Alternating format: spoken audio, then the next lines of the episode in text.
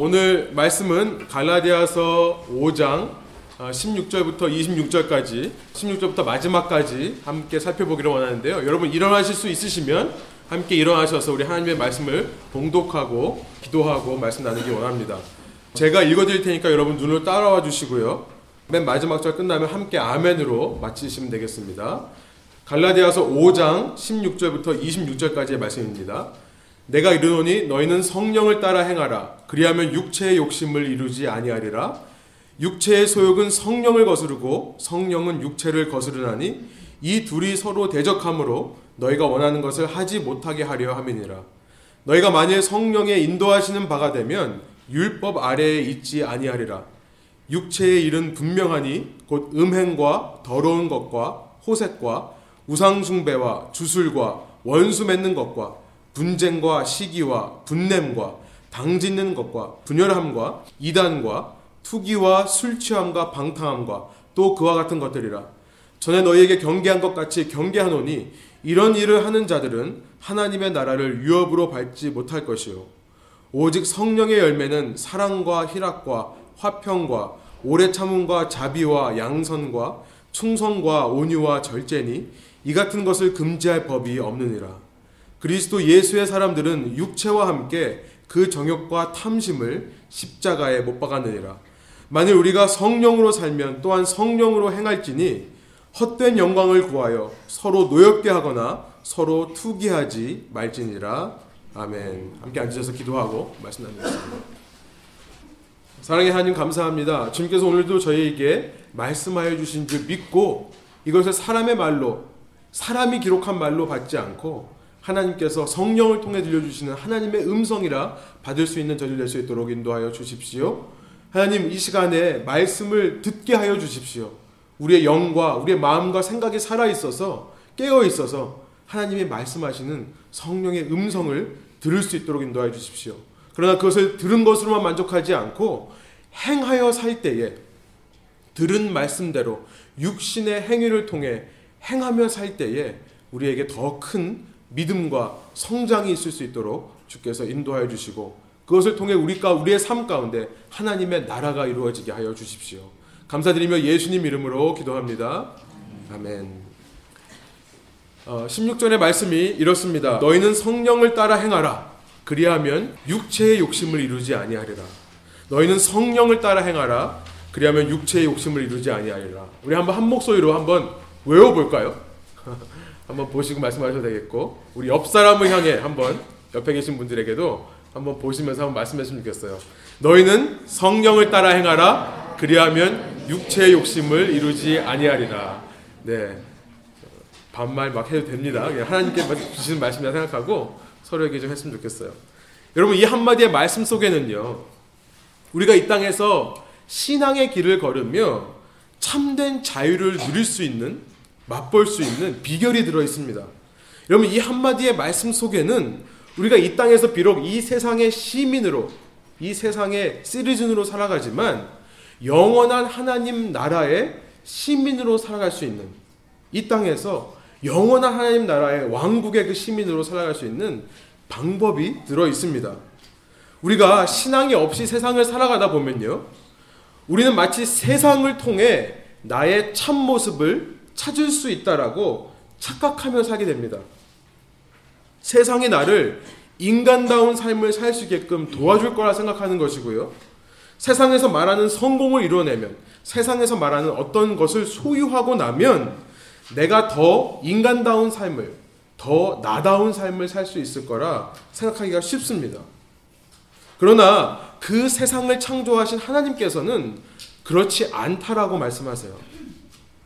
내가 만일 나의 참모습을 발견하기 원한다면 내가 만일 하나님께서 태초부터 계획하신 나의 모습을 회복하고 그 모습대로 살아가기를 원한다면 참 신앙이 필요하다라고 말씀하시는 겁니다.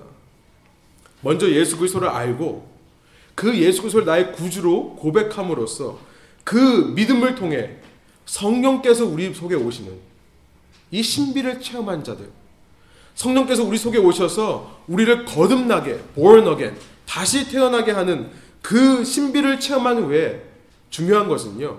그 성령을 따라 행하는 삶. 내 속에 들어와 계신 성령을 따라 행하는 삶을 살 때 그때 비로소 우리는 이 세상을 살면서 참 나의 모습을 회복하며 살 수 있고 이 땅을 살면서 하나님께서 본래 창조하신 나의 모습, 진짜 나의 모습을 만들어가며 살아갈 수 있다라고 말씀하시는 것입니다. 여러분 세상은요 겉으로 보기에는 우리를 더 발전시켜 줄 수 있는 것처럼 보입니다. 세상은 우리를 더 개발시켜 줄 수 있을 거라고 생각하고요. 우리에게 더 나은 삶을 보장하는 것처럼 보이지만요.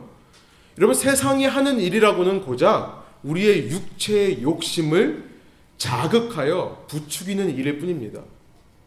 세상이 하는 일은 우리 육체의 욕심을 부추기는 일일 뿐이에요.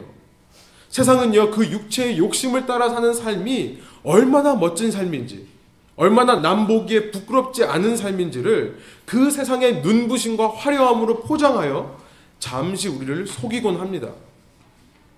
여러분, 그러나 우리는 잘 알고 있죠. 너무나 잘 알고 있습니다. 우리의 육체를 따라 사는 삶이 얼마나 어리석고 추악한지를 잘 알고 있습니다. 그 삶이 얼마나 허황되고 허무한 삶인지, 그 삶이 얼마나 나를 비인간화시키는 삶인지, 나뿐만 아니라 내 주위에 있는 이웃들을 비인간화시켜서 그들을 마치 물건처럼 대하게 하는 것인지, 우리는 잘 알고 있습니다. 그런 삶이 얼마나 내 주위 사람들을 상처 주며 사는 삶인지를 우리는 잘 알고 있어요. 여러분 이것을 아직 우리가 모른다면요. 세상적인 표현으로 아직 철이 들지 않은 것입니다. 아직 인생이 무엇인지를 모르는 거예요. 여러분 그러나 하나님 안에서 사는 삶은요. 육체의 욕심을 따라 사는 삶과 전혀 같지 않습니다. 하나님 안에 사는 삶에는 풍성한 하나님의 은혜가 주어지는 삶이에요. 하나님 안에서의 삶에는 세상이 모르는 기쁨과 참된 기쁨과 참된 즐거움이 있습니다. 세상이 줄 수 없는 참된 평안함이 있으며 세상이 이해하지 못하는 참된 자유함이 있는 것입니다. 여러분 그래서 이것이 복음이 되는 거예요. 우리에게 굿뉴스, 좋은 소식이 되는 것입니다. 참된 신앙인이나 어떤 사람들이라면 이런 신앙생활 속에 감춰져 있는 참된 기쁨과 즐거움과 참된 평안함과 무엇보다 참된 자유함을 맛보고 그 삶이 얼마나 귀한 것인지를 체험하는 사람들이 참 신앙인인 거예요. 체험한다는 것은 결코 머리로만 이것을 아는 것이 아니라 시편 34편의 표현을 빌리자면 하나님의 선하심을 맛보아 아는 삶이 참 신앙인의 삶이라는 것입니다. 여러분 오늘 본문 16절에 보니까 그런 참 신앙인의 삶을 맛보는 비결을 단 한마디의 문장으로 정의하고 있는데 이렇게 말씀하시는 거예요. 성령을 따라 행하라는 거예요. Walk by the Spirit. 성령을 따라 걸으라라는 말씀을 하시는 겁니다. 우리는 지난 시간을 통해 성령을 따라 행한다는 것이 의미하지 않는 것에 대해 살펴보았었죠. 성령을 따라 행한다는 것은 결코 율법적인 강요로 무언가를 이루어내는 삶을 말하지 않는다고 했었습니다. 여러분 우리는 본질상 악해서 우리의 의, self-righteousness, 자기 의를 내세우기를 좋아합니다. 그런 우리들은요, 이 16절의 말씀을 율법적으로 해석하여서 성령을 따라 행하는 삶을 자꾸만 무엇을 해야 된다, 혹은 무엇을 하지 말아야 된다라는 식으로 이해하기가 쉽습니다. 여러분, 특별히 오늘 본문 19절부터 21절에 보니까 정말 무시무시한 15가지의 죄악된 모습들이 나오죠.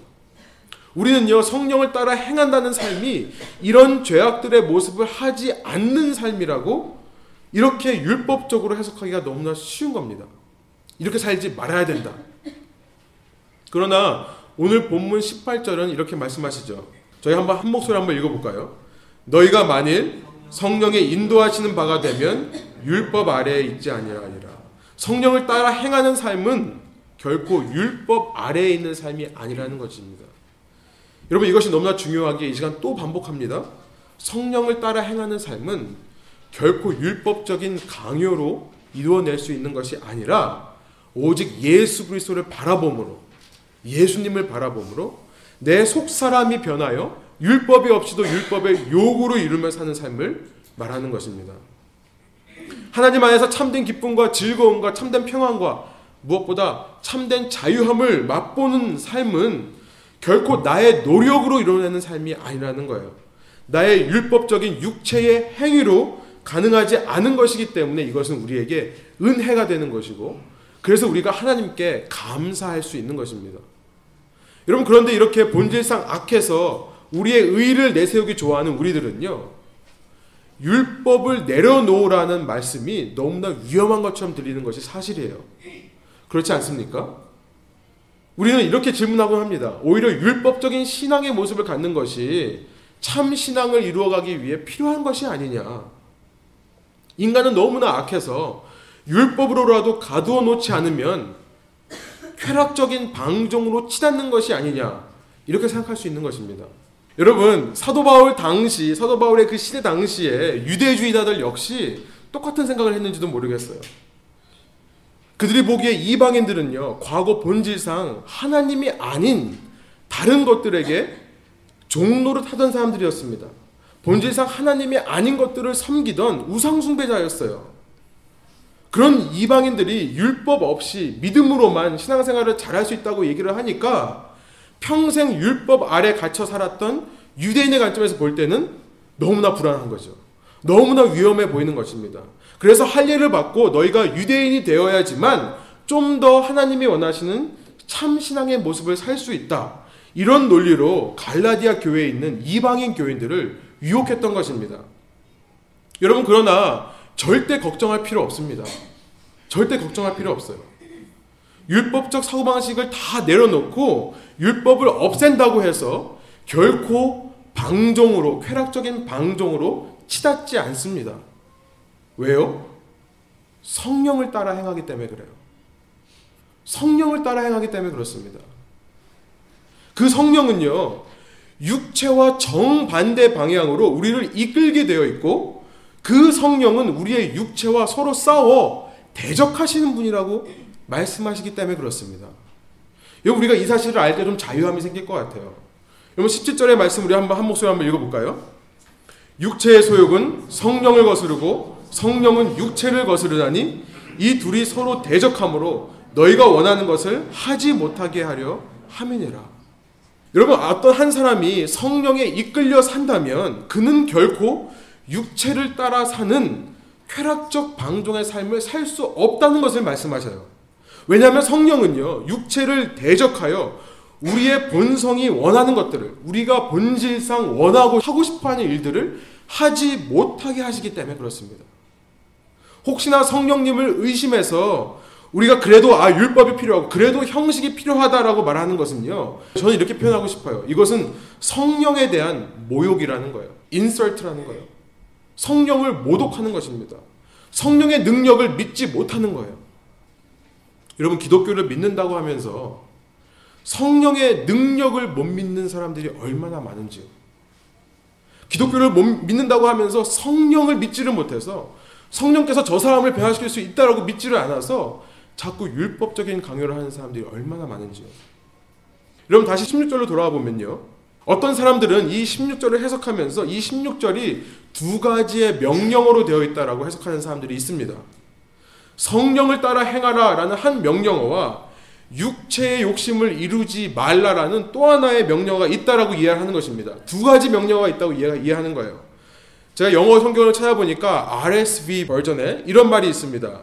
But I say, walk by the Spirit and do not gratify, do not carry out the desires of the flesh. RSV 번역은 이렇게 번역해요. 성령을 따라 행하고 그리고 육체의 욕심을 이루지 말라. 여러분 율법적으로 해석하는 것입니다. 두 가지 명령으로 해석을 하는 거예요. 한국말에 보니까 공동 번역 성경에 이렇게 번역을 했더라고요. 내 말을 잘 들으십시오. 육체의 욕정을 채우려 하지 말고 성령께서 이끄신 대로 살아가십시오. 마치 두 가지의 명령어가 같은 건줄 생각하게 만들어요. 육체의 욕정을 채우려 하지 말라. 성령께서 이끄신 대로 살아라. 두 가지 명령어라고 생각하는 것입니다. 여러분 그러나 이 본문을 원어로 바르게 해석하면요. 이 문장에는요. 이걸 기억하세요. 단 한 개의 명령어만 있어요. 이 두 가지 번역 side note입니다만 RSV도 카톨릭과 연관이 있어요. 공동 번역도 카톨릭과 연관이 있습니다. 참 재밌는 게 행위를 중시하는 카톨릭에서 이렇게 이 번역을 많이 채용하는 것 같아요. 그러나 이 본문을 원어로 바르게 해석하면요. 나머지 모든 성경 번역은요. 단 한 가지의 명령어만을 기록하고 있습니다. 무슨 명령어입니까? 성령을 따라 행하라는 거예요. 성령을 따라 행하라는 하나의 명령어만 있어요. 그리고 16절 후반절에 나오는 것은 또 다른 명령어가 아니라 이것이 중요해요. 이것이 우리를 자유케 하는 거예요. 또 다른 명령어가 아니라 하나의 약속이에요. 프라미스입니다. 성령을 따라 행하라. 그러면 결코 너희는 육체의 욕심을 이루지 아니할 것이다. 약속의 말씀인 거예요. 사도 바울은 이 표현을 쓰면서 부정을 굉장히 강조하면서 부정하는 거예요. 그러니까 한국말로 번역하면 어떻게 번역할지 잘 모르겠지만 너희는 성령을 따라 행하라. 그러면 결코 절대 반드시 어떤 경우에도 육체의 욕심을 이루며 살지 않을 것이다. 라고 말씀하는 것 같아요. 이 약속을 너무나 중요하니까 강조해서 표현하고 있는 것입니다. 여러분, 그렇게 우리는요, 격정할 필요가 없다는 거예요. 지금 갈라디아서 5장 16절부터 26절에 나오는 하나님의 말씀은 이 사도 바울을 통한 하나님께서 말씀하시고자 하는 의도는요, 우리에게 어떤 율법적으로 성령의 열매를 맺으며 살아라 라고 말씀하시는 것이 아니라는 거예요. 동시에 혹시나 우리가 쾌락적인 방종으로 치닫을까봐 걱정하셔서 15가지의 죄악들을 경고하시면서 우리를 다그치시는 것이 아니라는 것입니다. 하나님께서는요, 성령님께서는요, 사도 바울을 통해 우리에게 한 가지 약속을 주시는 거예요. 성령을 따라 행하라. 그리하면 육체의 욕심들이 이루어지지 않을 것이다. 여러분, 이것이 약속이기 때문에요. 우리는 성령을 따라 살면서 참 신앙의 맛을 볼 수 있는 것입니다. 맛을 볼 수 있는 거예요. 그리고 우리가 그렇게 성령을 따라 살면서 우리 허황된 육체의 욕심을 이루며 살지 않기 때문에 비인간적인 삶을 살지 않게 되는 것입니다. 허황되고 허무한 내 육체가 지배하는 비인간적인 삶, 상처 주는 삶을 살지 않게 되는 것입니다. 하나님이 기대하시는 참된 나의 모습을 이 땅에서 회복하며 살아갈 수 있는 것입니다. 여러분 우리가 그리스도 예수 안에 있는 참 자유에 대해 바르게 이해하려면요. 또 그 자유에 굳건하게 서기 위해 성령을 따라 행하는 것이 무엇인가? 이것을 바르게 알려면요. 우리는 두 가지 양 극단에 빠지지 않도록 조심해야 됩니다. 이 두 가지 극단의 사고방식이 이 세상의 철학이에요. 하나는요, 율법적인 금욕주의예요. 하지 말라는 것입니다. 율법적 금욕주의예요. 또 다른 극단은요, 쾌락주의입니다. 뭐든지 다 해야 된다는 거예요. 여러분, 이것은 세상의 사고방식이에요. 세상은 이런 것들로 가득 차 있기 때문에 우리는 다시 한번 성령을 따라 행하는 것이 무엇을 의미하는가, 그리스도 예수 안에 있는 자유가 무엇을 의미하는가를 살펴보면서 이것을 강조하고 넘어갈 수밖에 없는 것입니다. 세상에 있는 모든 사상의 근원이는 그리스 철학으로부터 나온 거죠. 그리스 철학으로부터 세상의 모든 철학과 종교와 모든 사상들이 나온 거예요. 그 그리스 철학의 두 가지 극단이 바로 이거죠. 한쪽은 율법적 금욕주의를 말하는 스토이시즘, 스토아 학파고요. 또 하나는 쾌락주의를 말하는 에피큐리언이즘, 에피쿠로스 학파. 이 두 가지가 있는 것입니다. 여러분 율법적 금욕주의란 무엇입니까? 내 자아가 참된 자아의 모습을 찾기 위해서는 강력한 율법으로 그 나를 묶어놔야 된다. 이렇게 말하는 것이 율법적 금욕주의예요. 여러분 쾌락주의는 무엇입니까? 자아가 참된 자아의 모습을 찾기 위해서는 모든 율법으로부터 벗어날 때만 가능한 것이다. 이렇게 말하는 것이 쾌락주의입니다.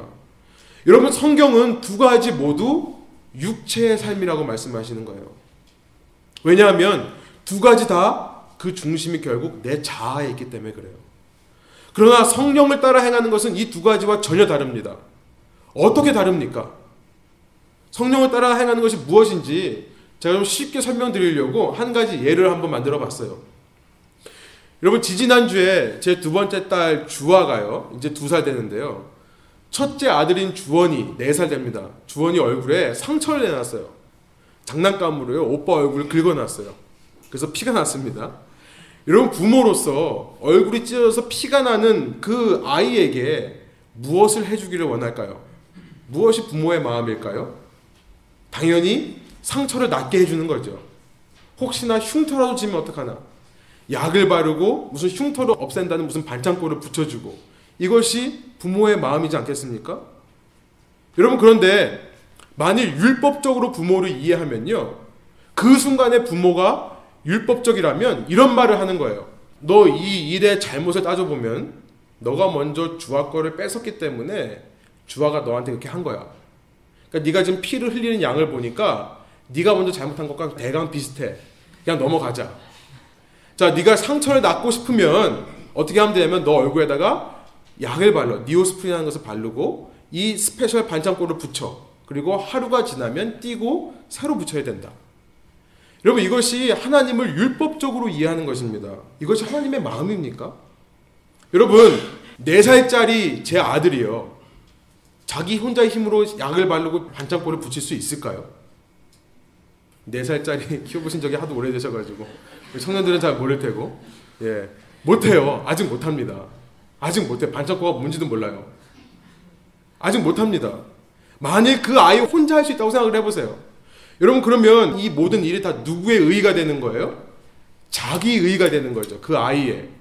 그래서 자기 의는 신인 협동설입니다.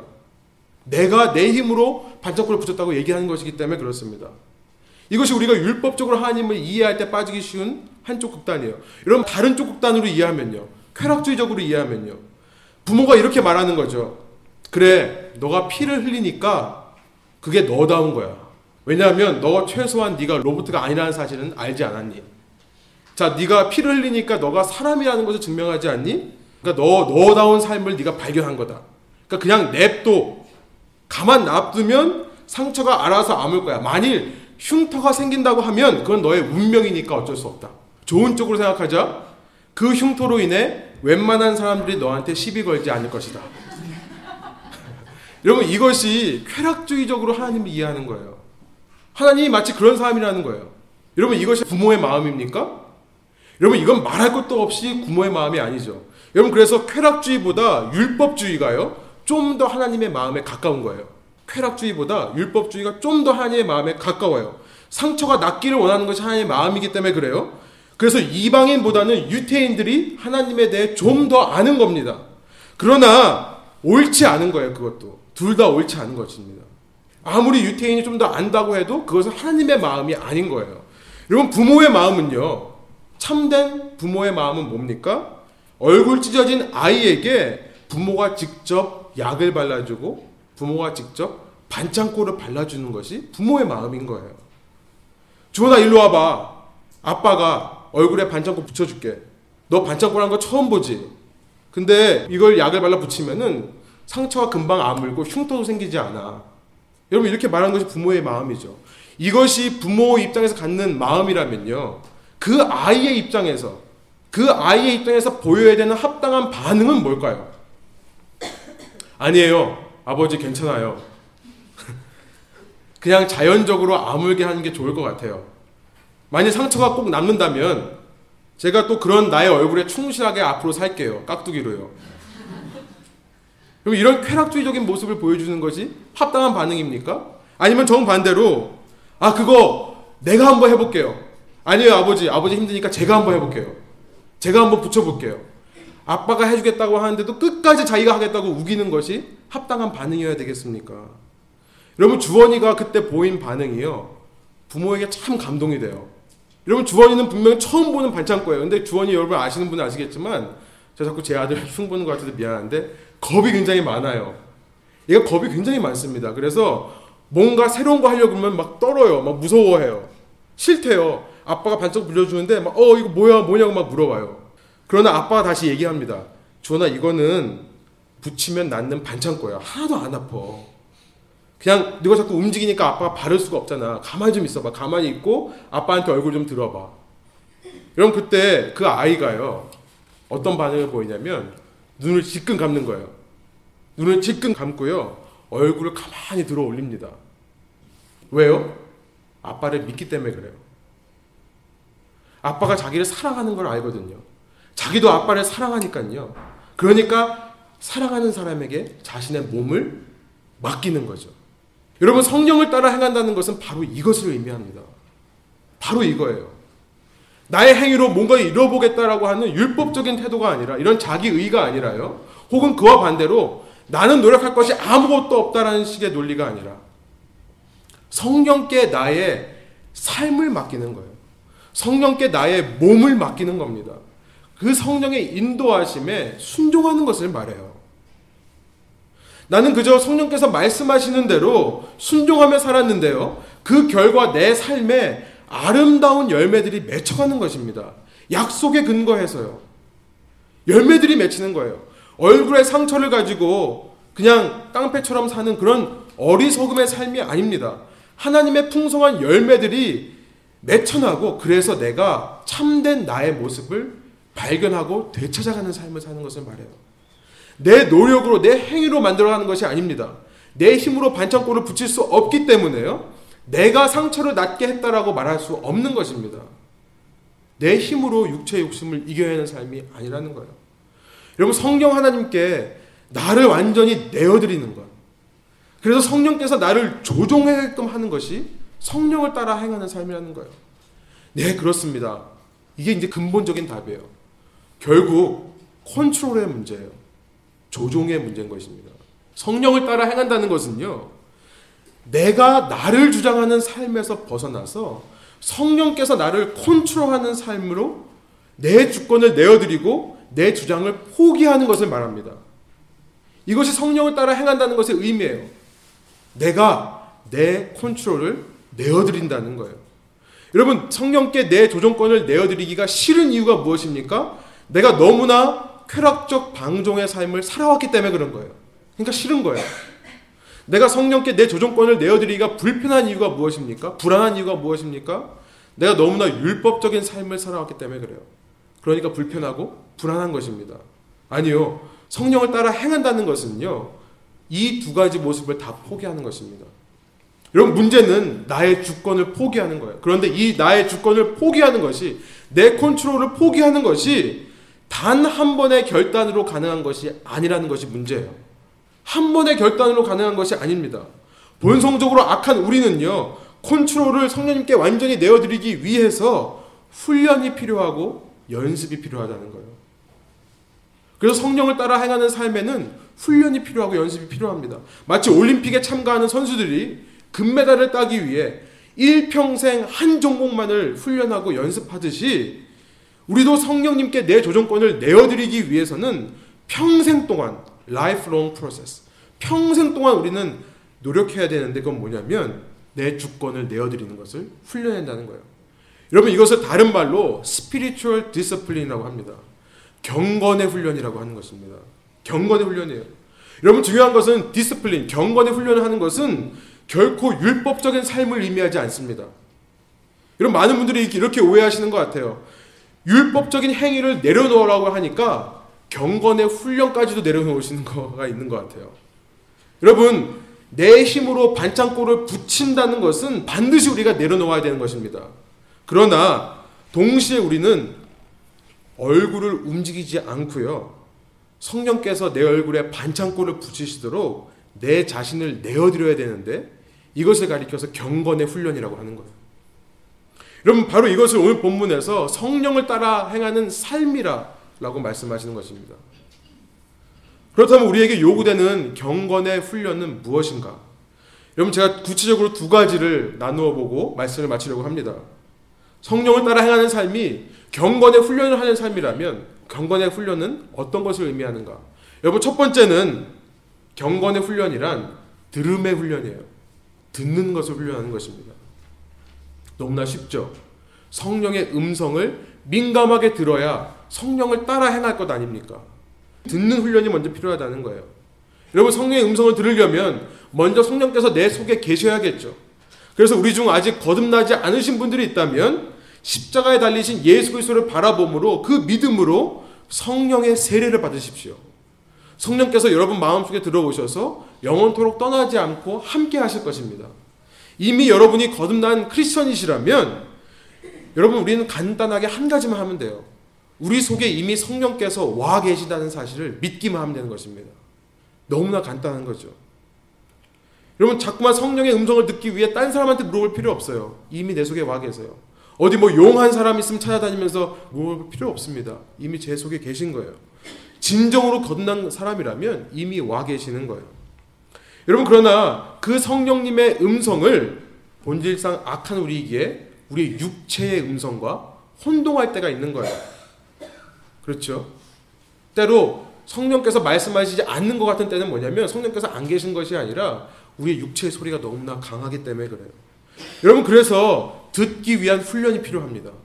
듣기 위한 훈련이 필요해요. 그 훈련의 대표적인 것이 뭐냐면 기도예요. 기도입니다. 기도는 하나님의 말씀을 듣는 훈련이에요. 다른 말로 말하면 저는 기도의 정의를 오늘 본문 17절을 근거로 해서 이렇게 내립니다. 여러분 기도란 뭐냐면 내 속에 있는 목소리들을 다 끄집어내는 작업이에요. 내 속에 있는 생각들, 내 속에 있는 욕심들, 내 속에 있는 목소리들을 다 끄집어내는 작업이 기도입니다. 그래서 다 끄집어내서 어떤 것이 성령의 소욕인지, 어떤 것이 성령의 욕심인지, 어떤 것이 내 육체의 욕심인지를 분별하는 작업이 기도입니다. 여러분, 기도란 내가 원하는 것을 일방적으로 하나님께 요구하는 것이 아니죠. 매일 하나님 앞에 엎드려서 내 속에 있는 것들을 끄집어내면서 어느 것이 성령님께서 원하시는 것입니까? 어떤 것이 내 육체의 것입니까? 물어보며 분별하는 작업이 기도라는 거예요. 여러분 그 분별하는 작업을 위해 반드시 말씀이라는 잣대가 필요한 거겠죠. 그래서 기도와 말씀은 항상 함께 가는 것입니다. 말씀에 근거하여 우리가 두드리고 구하고 찾고 주님께 나아갈 때에 예수님께서 말씀하셨죠. 구하라 그리하면 얻을 것이고 찾으라 찾을 것이다. 두드리라 열릴 것이다. 악한 아비일지라도 자식에게 좋은 걸 줄 줄 알거든 하물며 하나님께서 구하는 자들에게 성령을 주시지 않겠느냐. 이런 구체적인 적용은 이것입니다. 기도의 시간을 가지라는 거예요. 일주일 동안 우리가 성령의 음성을 듣기 위해 얼마나 많이 기도하십니까? 여러분 매일매일 기도해야 되는 겁니다. 매일매일 내 속에 있는 생각들을 끄집어내서 이것이 하나님 것입니까? 내 것입니까를 여쭤보는 것입니다. 여러분 기도가 습관화되지 않은 사람은요 결코 성령님의 음성에 민감하게 반응할 수 없죠. 그렇게 가능하면 먼저 기도해야 됩니다. 말하기보다 기도하기에 힘써야 되는 거예요. 경건의 삶을 위해 듣는 훈련, 듣는 훈련에 기도가 필요하다는 사실을 첫 번째로 살펴봤습니다. 두 번째로 우리에게 필요한 경건의 훈련은요, 행함의 훈련이라고 저는 표현하고 싶어요. 듣는 것으로 끝나는 것이 아니라 행해야 되는데 여러분 행하는 것도 훈련이라는 것을 기억하셔야 됩니다. 여러분 듣는다고 해서 자연적으로 내 몸이 움직이지 않죠. 여러분 많은 신앙인들이 착각하는 것이 성령의 음성을 들으면요, 오 뭔가 대단한 일이 일어난 것이라고 생각하고 거기서 끝나버려요. 아닙니다. 중요한 것은 뭐냐면 들었다면 반드시 들은 것대로 행해야 된다는 것이 중요해요. 이래야 우리가 어린아이와 같은 신앙에서 벗어나 성숙한 신앙으로 갈 수 있는 것입니다. 여러분, 신앙은 분명 하나님의 말씀을 들음으로 시작됩니다. 그러나 신앙은 하나님의 말씀을 행함으로 완성되는 것입니다. 여러분, 구약에서 들으라라고 했었을 때, 쉐마라는 말을 썼을 때, 들으라는 말을 썼을 때, 유태인들은 어떻게 이해했냐면요. 유태인들의 사고방식에는 듣는 것과 행하는 것이 일치했어요, 항상. 듣는다는 것은 행함을 의미했었습니다. 그래서 그들은 들었다는 것을 듣고만 끝나는 것이 아니라 행함으로까지 이어지는 것으로 이해했었습니다. 여러분 오늘 본문 16, 17절을 보니까 육체라는 단어가 나와요. 여러분 육체라는 단어는 제가 지난 시간 육신을 의미하지 않는다고 말씀드렸습니다. 이 바디를 의미하지 않는 거예요. 이것은 우리의 sinful nature, 죄악된 본성을 가리켜 말하는 것이 육체라고 말씀드렸죠. 여러분 우리가 기독교 신앙을 착각하지 말아야 되는 것은 뭐냐면 물론 육체의 일은 잘못된 거지만 육신적인 일이 저급한 것이나 잘못된 것으로 생각하면 이것은 큰 오해입니다. 여러분 참 성경적인 신앙은 반드시 육신의 행위를 가져오는 거예요. 육체의 행위가 아니라 육신의 행위를 가져오는 것입니다. 로마서 12장 1절에 이런 말씀이 있어요. 다 아시는 말씀이죠. 그러므로 형제들아 내가 하나님의 모든 자비하심으로 너희를 권하노니 무엇을 너희의 몸을 너희의 body를 너희 몸을 하나님이 기뻐하시는 거룩한 산 제물로 드리라. 이것이 너희의 드릴 영적 예배다라고 말씀하세요. spiritual worship이 뭐냐면 내 육체를 드리는 거예요. 여러분 성령의 음성을 듣고 그 음성에 순종하는 삶은요, 육신의 행동을 요구합니다.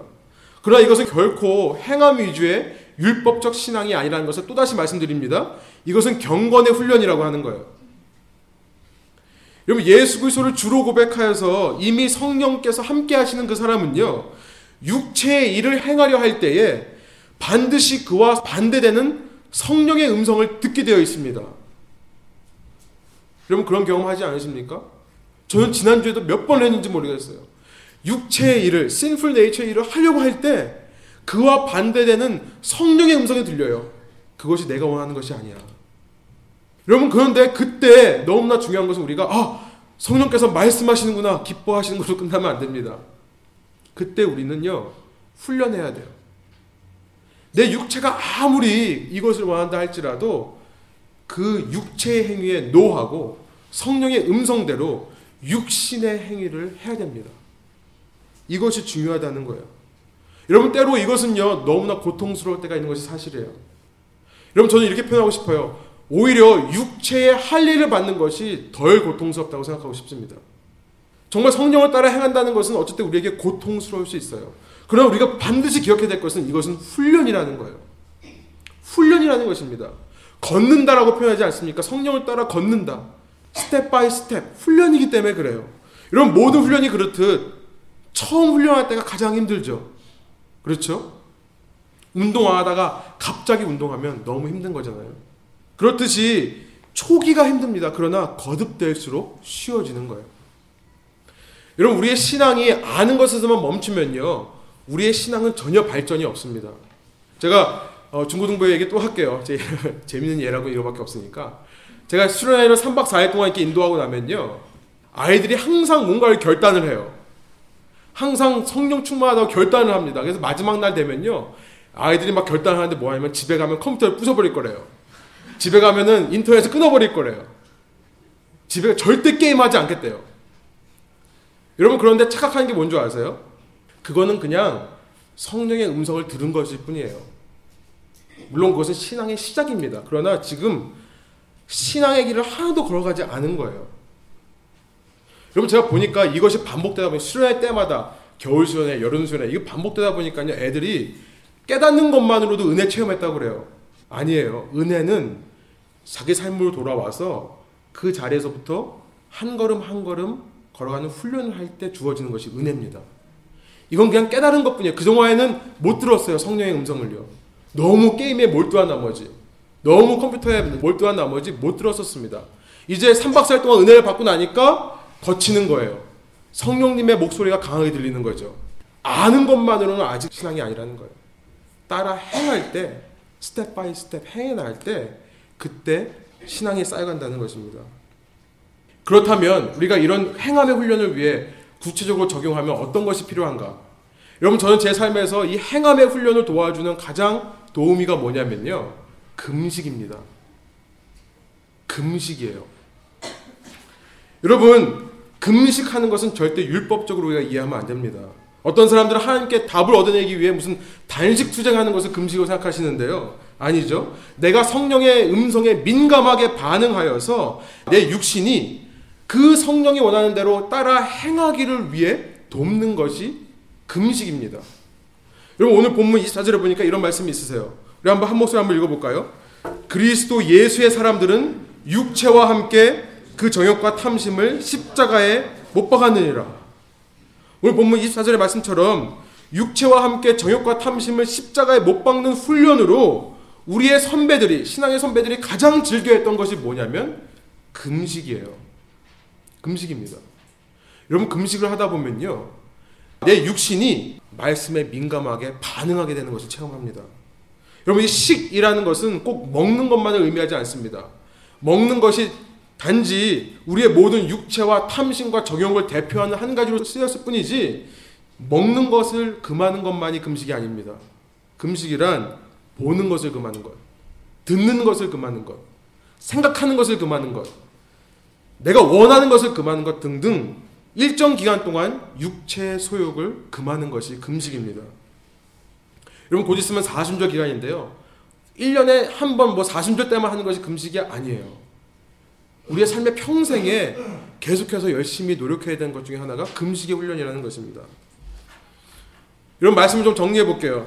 어, 제게 많은 영향을 주신 현 시대 최고 이 신약학의 최고 권위자 중에 하나인 골든 피라는 분이 있으세요. 골든 피, F E E, 골든 피라는 분이 이 갈라디아서 5장 16절을 말씀하시면서 이런 말씀하신 적이 있었어요. 성령만으로 충분하다. 성령만으로 충분하다. 성령의 음성을 듣고 그 음성을 따라 순종하는 것 외에 그 어떤 것도 신앙에 보탤 것이 없다. 그 어떤 것도 보태서는 안 된다. 라고 말씀하신 적이 있습니다. Spirit is sufficient. 그분은 이렇게 강의하시면서 설교를 하시는데 매번요. 떠나가라고 소리해 주세요. Spirit is sufficient. 막 이러세요. 여러분 성령을 따라 행하는 삶이란 우리가 율법주의적으로 우리의 행위를 보탤 필요가 전혀 없는 것입니다. 성령만으로 충분한 거예요. 우리가 쾌락적인 방종으로 이해할 필요도 없습니다. 우리가 성령의 컨트롤에 우리 자신을 온전히 내어드리는 평생에 걸친 경건의 훈련의 삶이 성령을 따라 행하는 삶입니다. 성령의 음성을 듣고 그 음성을 민감하게 분별하기 위해 우리에게 필요한 것은 듣는 훈련이에요. 그 들음의 훈련을 위해 기도의 삶을 살자는 거예요. 말씀에 근거한 기도의 훈련을 하자는 겁니다. 그리고 그 성령의 음성을 듣고만 끝나는 것이 아니라 행함의 훈련을 하자는 거예요. 실제로 행함을 통해 육신의 행동을 통해 육체의 행동이 아니라 육신의 행동을 통해 신앙이 더 성숙하기 위해 우리는 어쩌면 우리의 욕심을 십자가에 못 박는 금식이 필요한지도 모르겠다는 것을 말씀드리는 것입니다. 여러분 우리의 평생 성령을 따라 행하는 이런 훈련을 함을 통해서 하루하루 이전보다 더 하나님의 기쁨과 즐거움과 참된 평안함과 무엇보다 참된 자유함 속에 거하시는 여러분과 제가 되기를 소원합니다. 그래서 태초부터 하나님께서 바라보시는 여러분의 참된 모습, 나의 참된 모습, 하나님께서 사랑하시며 보시기에 좋았더라 하신 그 하나님의 태초 창조 의도의 그 모습 그대로 이 땅을 살아가시는 저 여러분 되시기를 간절히 소원합니다. 함께 기도하시겠습니다. 이 시간 우리가 말씀을 기억하며 어, 한 가지 결단하는 시간을 갖기를 원합니다. 성령을 따라 행한다는 것은 결코 율법적이거나 쾌락적으로, 금욕적이거나 쾌락적으로 치닫는 삶이 아닙니다. 성령을 따라 행한다는 것은 나의 주권을 하나님께 온전히 맡겨드리고 성령만으로 충분하다. 성령을 믿고 신뢰하는 삶을 말합니다. 내가 내 주권을 온전히 성령님께 내어드리기 위해 경건의 훈련을 하는 삶을 말합니다. 지금 이 시간 우리가 이것에 대해 배웠사오니 실제로 우리의 삶에서 음성을 한 성령의 음성을 민감하게 듣기 위해 기도의 삶을 결단하는 자가 될 수 있도록 인도하여 주십시오. 기도를 통해 내 속에 있는 성령의 음성과 육체의 음성을 분별해가며 성령의 음성에 민감하게 반응하고 성령을 알아갈 수 있도록 인도하여 주십시오. 주님, 저희가 들은 것만으로 끝나지 않고 그것을 실제 행하기 위해 금식의 삶을 살기로 결단하기로 합니다. 내 육체의 소욕을 십자가에 못 박는 금식을 통해 주님 제가 주님께서 말씀하실 때에 내 몸이 내 근육이 반응하고 움직이는 행함의 삶을 살 수 있도록 인도하여 주십시오. 이런 결단의 시간을 함께 갖겠습니다. 기도하시겠습니다.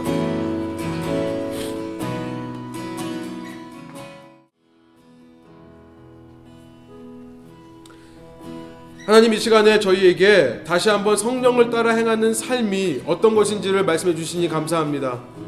하나님 우리는 너무나 율법적으로 생각해서 육체의 욕심을 이루지 않는 것에만 자꾸 포커스를 맞추려는 경향이 있었습니다. 그러나 성령님께서 우리에게 이렇게 약속해 주시니 너무나 감사합니다.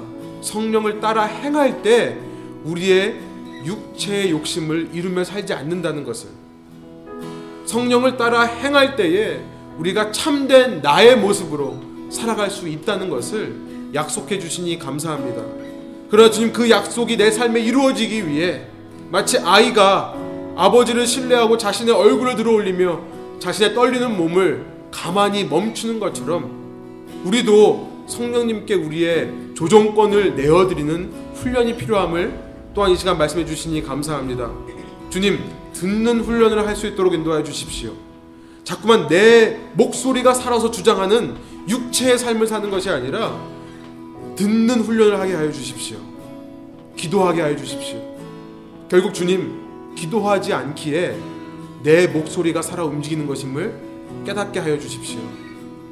주님 듣는 것으로 끝나는 것이 아니라 들은 대로 내 육신을 하나님이 원하시는 거룩한 산 제물로 드리는 영적 예배의 삶을 살게 하여 주십시오. 하루하루 한 걸음 한 걸음 주님을 따라 행하게 하여 주십시오. 그것을 위해 필요하다면 나의 육체의 소욕을 십자가에 못 박는 금식을 통해 주님 말씀하실 때 내 몸이 반응할 수 있도록 주께서 인도하여 주십시오. 이러한 삶을 살아가며 우리가 소망하는 것은 참된 나의 모습을 발견하는 것입니다. 주님, 내가 주인 되고 내가 신이 된 나의 삶은 너무나 더럽고 추악하고 어리석음을 발견하게 하여 주시고 무한히 선하신 하나님, 무한히 사랑하시는 하나님께 붙들릴 때에 내가 나다워질 수 있음을 발견하게 하여 주셔서 이 땅을 살아가며 주님의 풍성한 기쁨, 즐거움, 평안과 자유함 속에 주님의 그 신앙의 삶을 맛보아 아는 저희들 될수 있도록 인도하여 주십시오.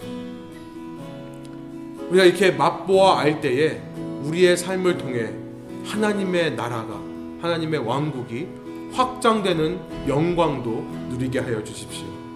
감사드리며 이 모든 말씀 나를 구원하여 이 땅에 오셔서 우리 대신에 모든 죄의 저주를 대신 받으시고 모든 율법의 요구를 이루시고 부활하셔서 하나님 우편에 올라가셔서 우리에게 성령을 보내 그 성령을 따라 행하는 참 자유함을 주신 우리 주 예수 그리스도의 이름으로 감사드리며 기도드립니다. 아멘. 우리 주기도문으로 예배를 마치겠습니다.